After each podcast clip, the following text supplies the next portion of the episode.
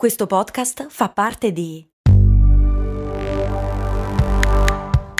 Voice Podcast Creators Company. Aspetta, devo fare la spesa, fermati qui all'MD. Ma è un discount. Eh, e quindi? E costa poco. Eh, e quindi? Vuol dire che vende cose che arrivano da chi? Ci sono prodotti italiani. Ah, e vabbè, ma vende tutti i prodotti fatti da chi? Da produttori seri che conosci anche tu. Ah, e allora perché è così conveniente? Buona domanda, ma puoi fare di meglio. E allora perché non ci sono mai andato? Ecco, bravo. Almeno provalo.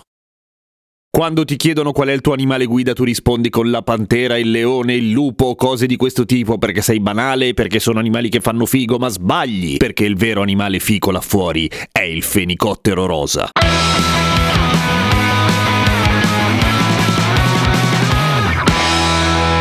La nostra inferiorità di umani davanti al fenicottero rosa si capisce già dal nome che gli diamo, perché fenicottero in greco antico vuol dire ali rosse o ali porpora, per cui un animale con le ali rosse che poi è rosa già non si capisce, abbiamo sbagliato tutto, scusa fenicottero rosa. Ma il fatto che sia un vero figo si desume da un sacco di cose, anche se bisogna andare oltre le apparenze, perché bisogna dire che quella faccia perennemente disgustata e il becco tutto strano che gli piscia verso il basso non gli fanno molto onore. Ma iniziamo proprio da questo, il becco sembra montato al contrario perché perché, beh, è montato al contrario, ma si usa al contrario. È l'unico uccello in cui è la parte sopra a muoversi e non la parte sotto del becco, intendo. Perché? Perché il fenicottero mangia a testa in giù, per cui quando mette la sua testa in basso nell'acqua fra le gambe, ecco che il becco torna a essere dritto. Ed è geniale. Il fenicottero in un certo senso si nutre un po' come fanno le balene, cioè aspira l'acqua e poi la espelle filtrandola attraverso le lamelle che ha sulla lingua. Una roba disgustosa da vedere, ma molto pratica. Quello che gli resta in bocca sono le cose buone da mangiare Cosa sono le cose buone da mangiare? Quello che per tutto il resto dell'universo sono robe velenosissime. Ma adesso ci arriviamo. Il fenicottero è rosa perché gli va. Il fenicottero è rosa perché mangia un sacco di robe che contengono carotenoidi. La stessa roba che rende le carote arancioni, naturalmente. In genere si tratta di piccoli crostacei, ma se dovesse mangiare qualcos'altro diventerebbe di un altro colore. Probabilmente ha deciso di essere rosa proprio perché sa che noi siamo culturalmente sottosviluppati e pensiamo che il rosa sia legato alle cose delicate. In pratica ci prende per il culo. Ah, tra l'altro l'altro anche noi se ci nutrissimo solo di carote diventeremmo arancioni, però poi moriremmo perché ci mancherebbero tutto un sacco di nutrienti, ma questo è un altro discorso. Il fenicottero rosa sta su un solo ginocchio per evitare di stancarsi, penserete voi, ma figuratevi, la stanchezza non esiste per il fenicottero, non la stanchezza almeno delle zampe, ecco. Intanto c'è da fare una precisazione, il ginocchio del fenicottero, quello che si piega all'indietro, beh, non è il suo ginocchio, è la caviglia. Il ginocchio non si vede, è dentro, de- de- sotto le piume, dentro il corpo, è per quello che si piega così, quello lì è, il, è, è la caviglia o il polso polso se volete. E non fa alcuna fatica a stare su una zampa sola semplicemente perché ha un sistema di bloccaggio per cui non prevede l'utilizzo di muscoli una volta che si mette in posizione. Clic!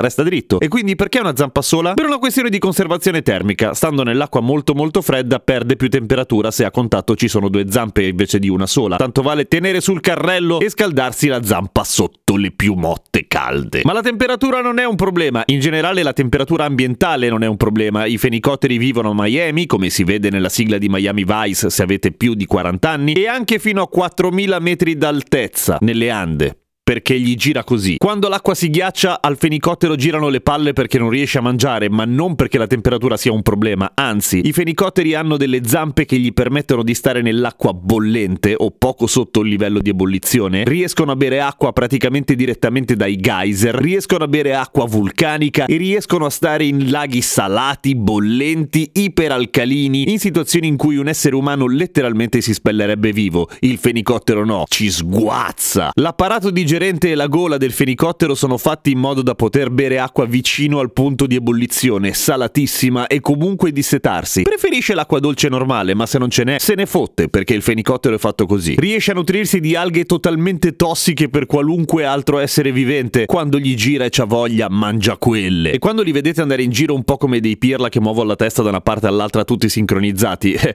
non è un caso, stanno ballando, anzi di più, stanno rimorchiando. Penserete che una vita di questo tipo apparentemente poco sana porta il fenicottero a campare poco? Beh, la verità è che in natura vivono fino a 40 anni, ma in cattività, dove in realtà le condizioni sono un pochino meglio di così, fino a 80. Quindi il fenicottero rosa gode di una pessima stampa, ma in realtà è probabilmente uno degli animali più fighi che c'è là fuori. Solo che bisogna andare oltre le apparenze, perché Non è bellissimo di faccia, è vero. Ma la realtà è che quell'espressione disgustata è perfettamente giustificata dal fatto che lui sta facendo proprio quello, ci sta giudicando, sta giudicando tutti gli altri esseri viventi e pensa che siamo tutti degli sfigati. Seguimi su Instagram, Radio Kesten. A domani su cose molto umane.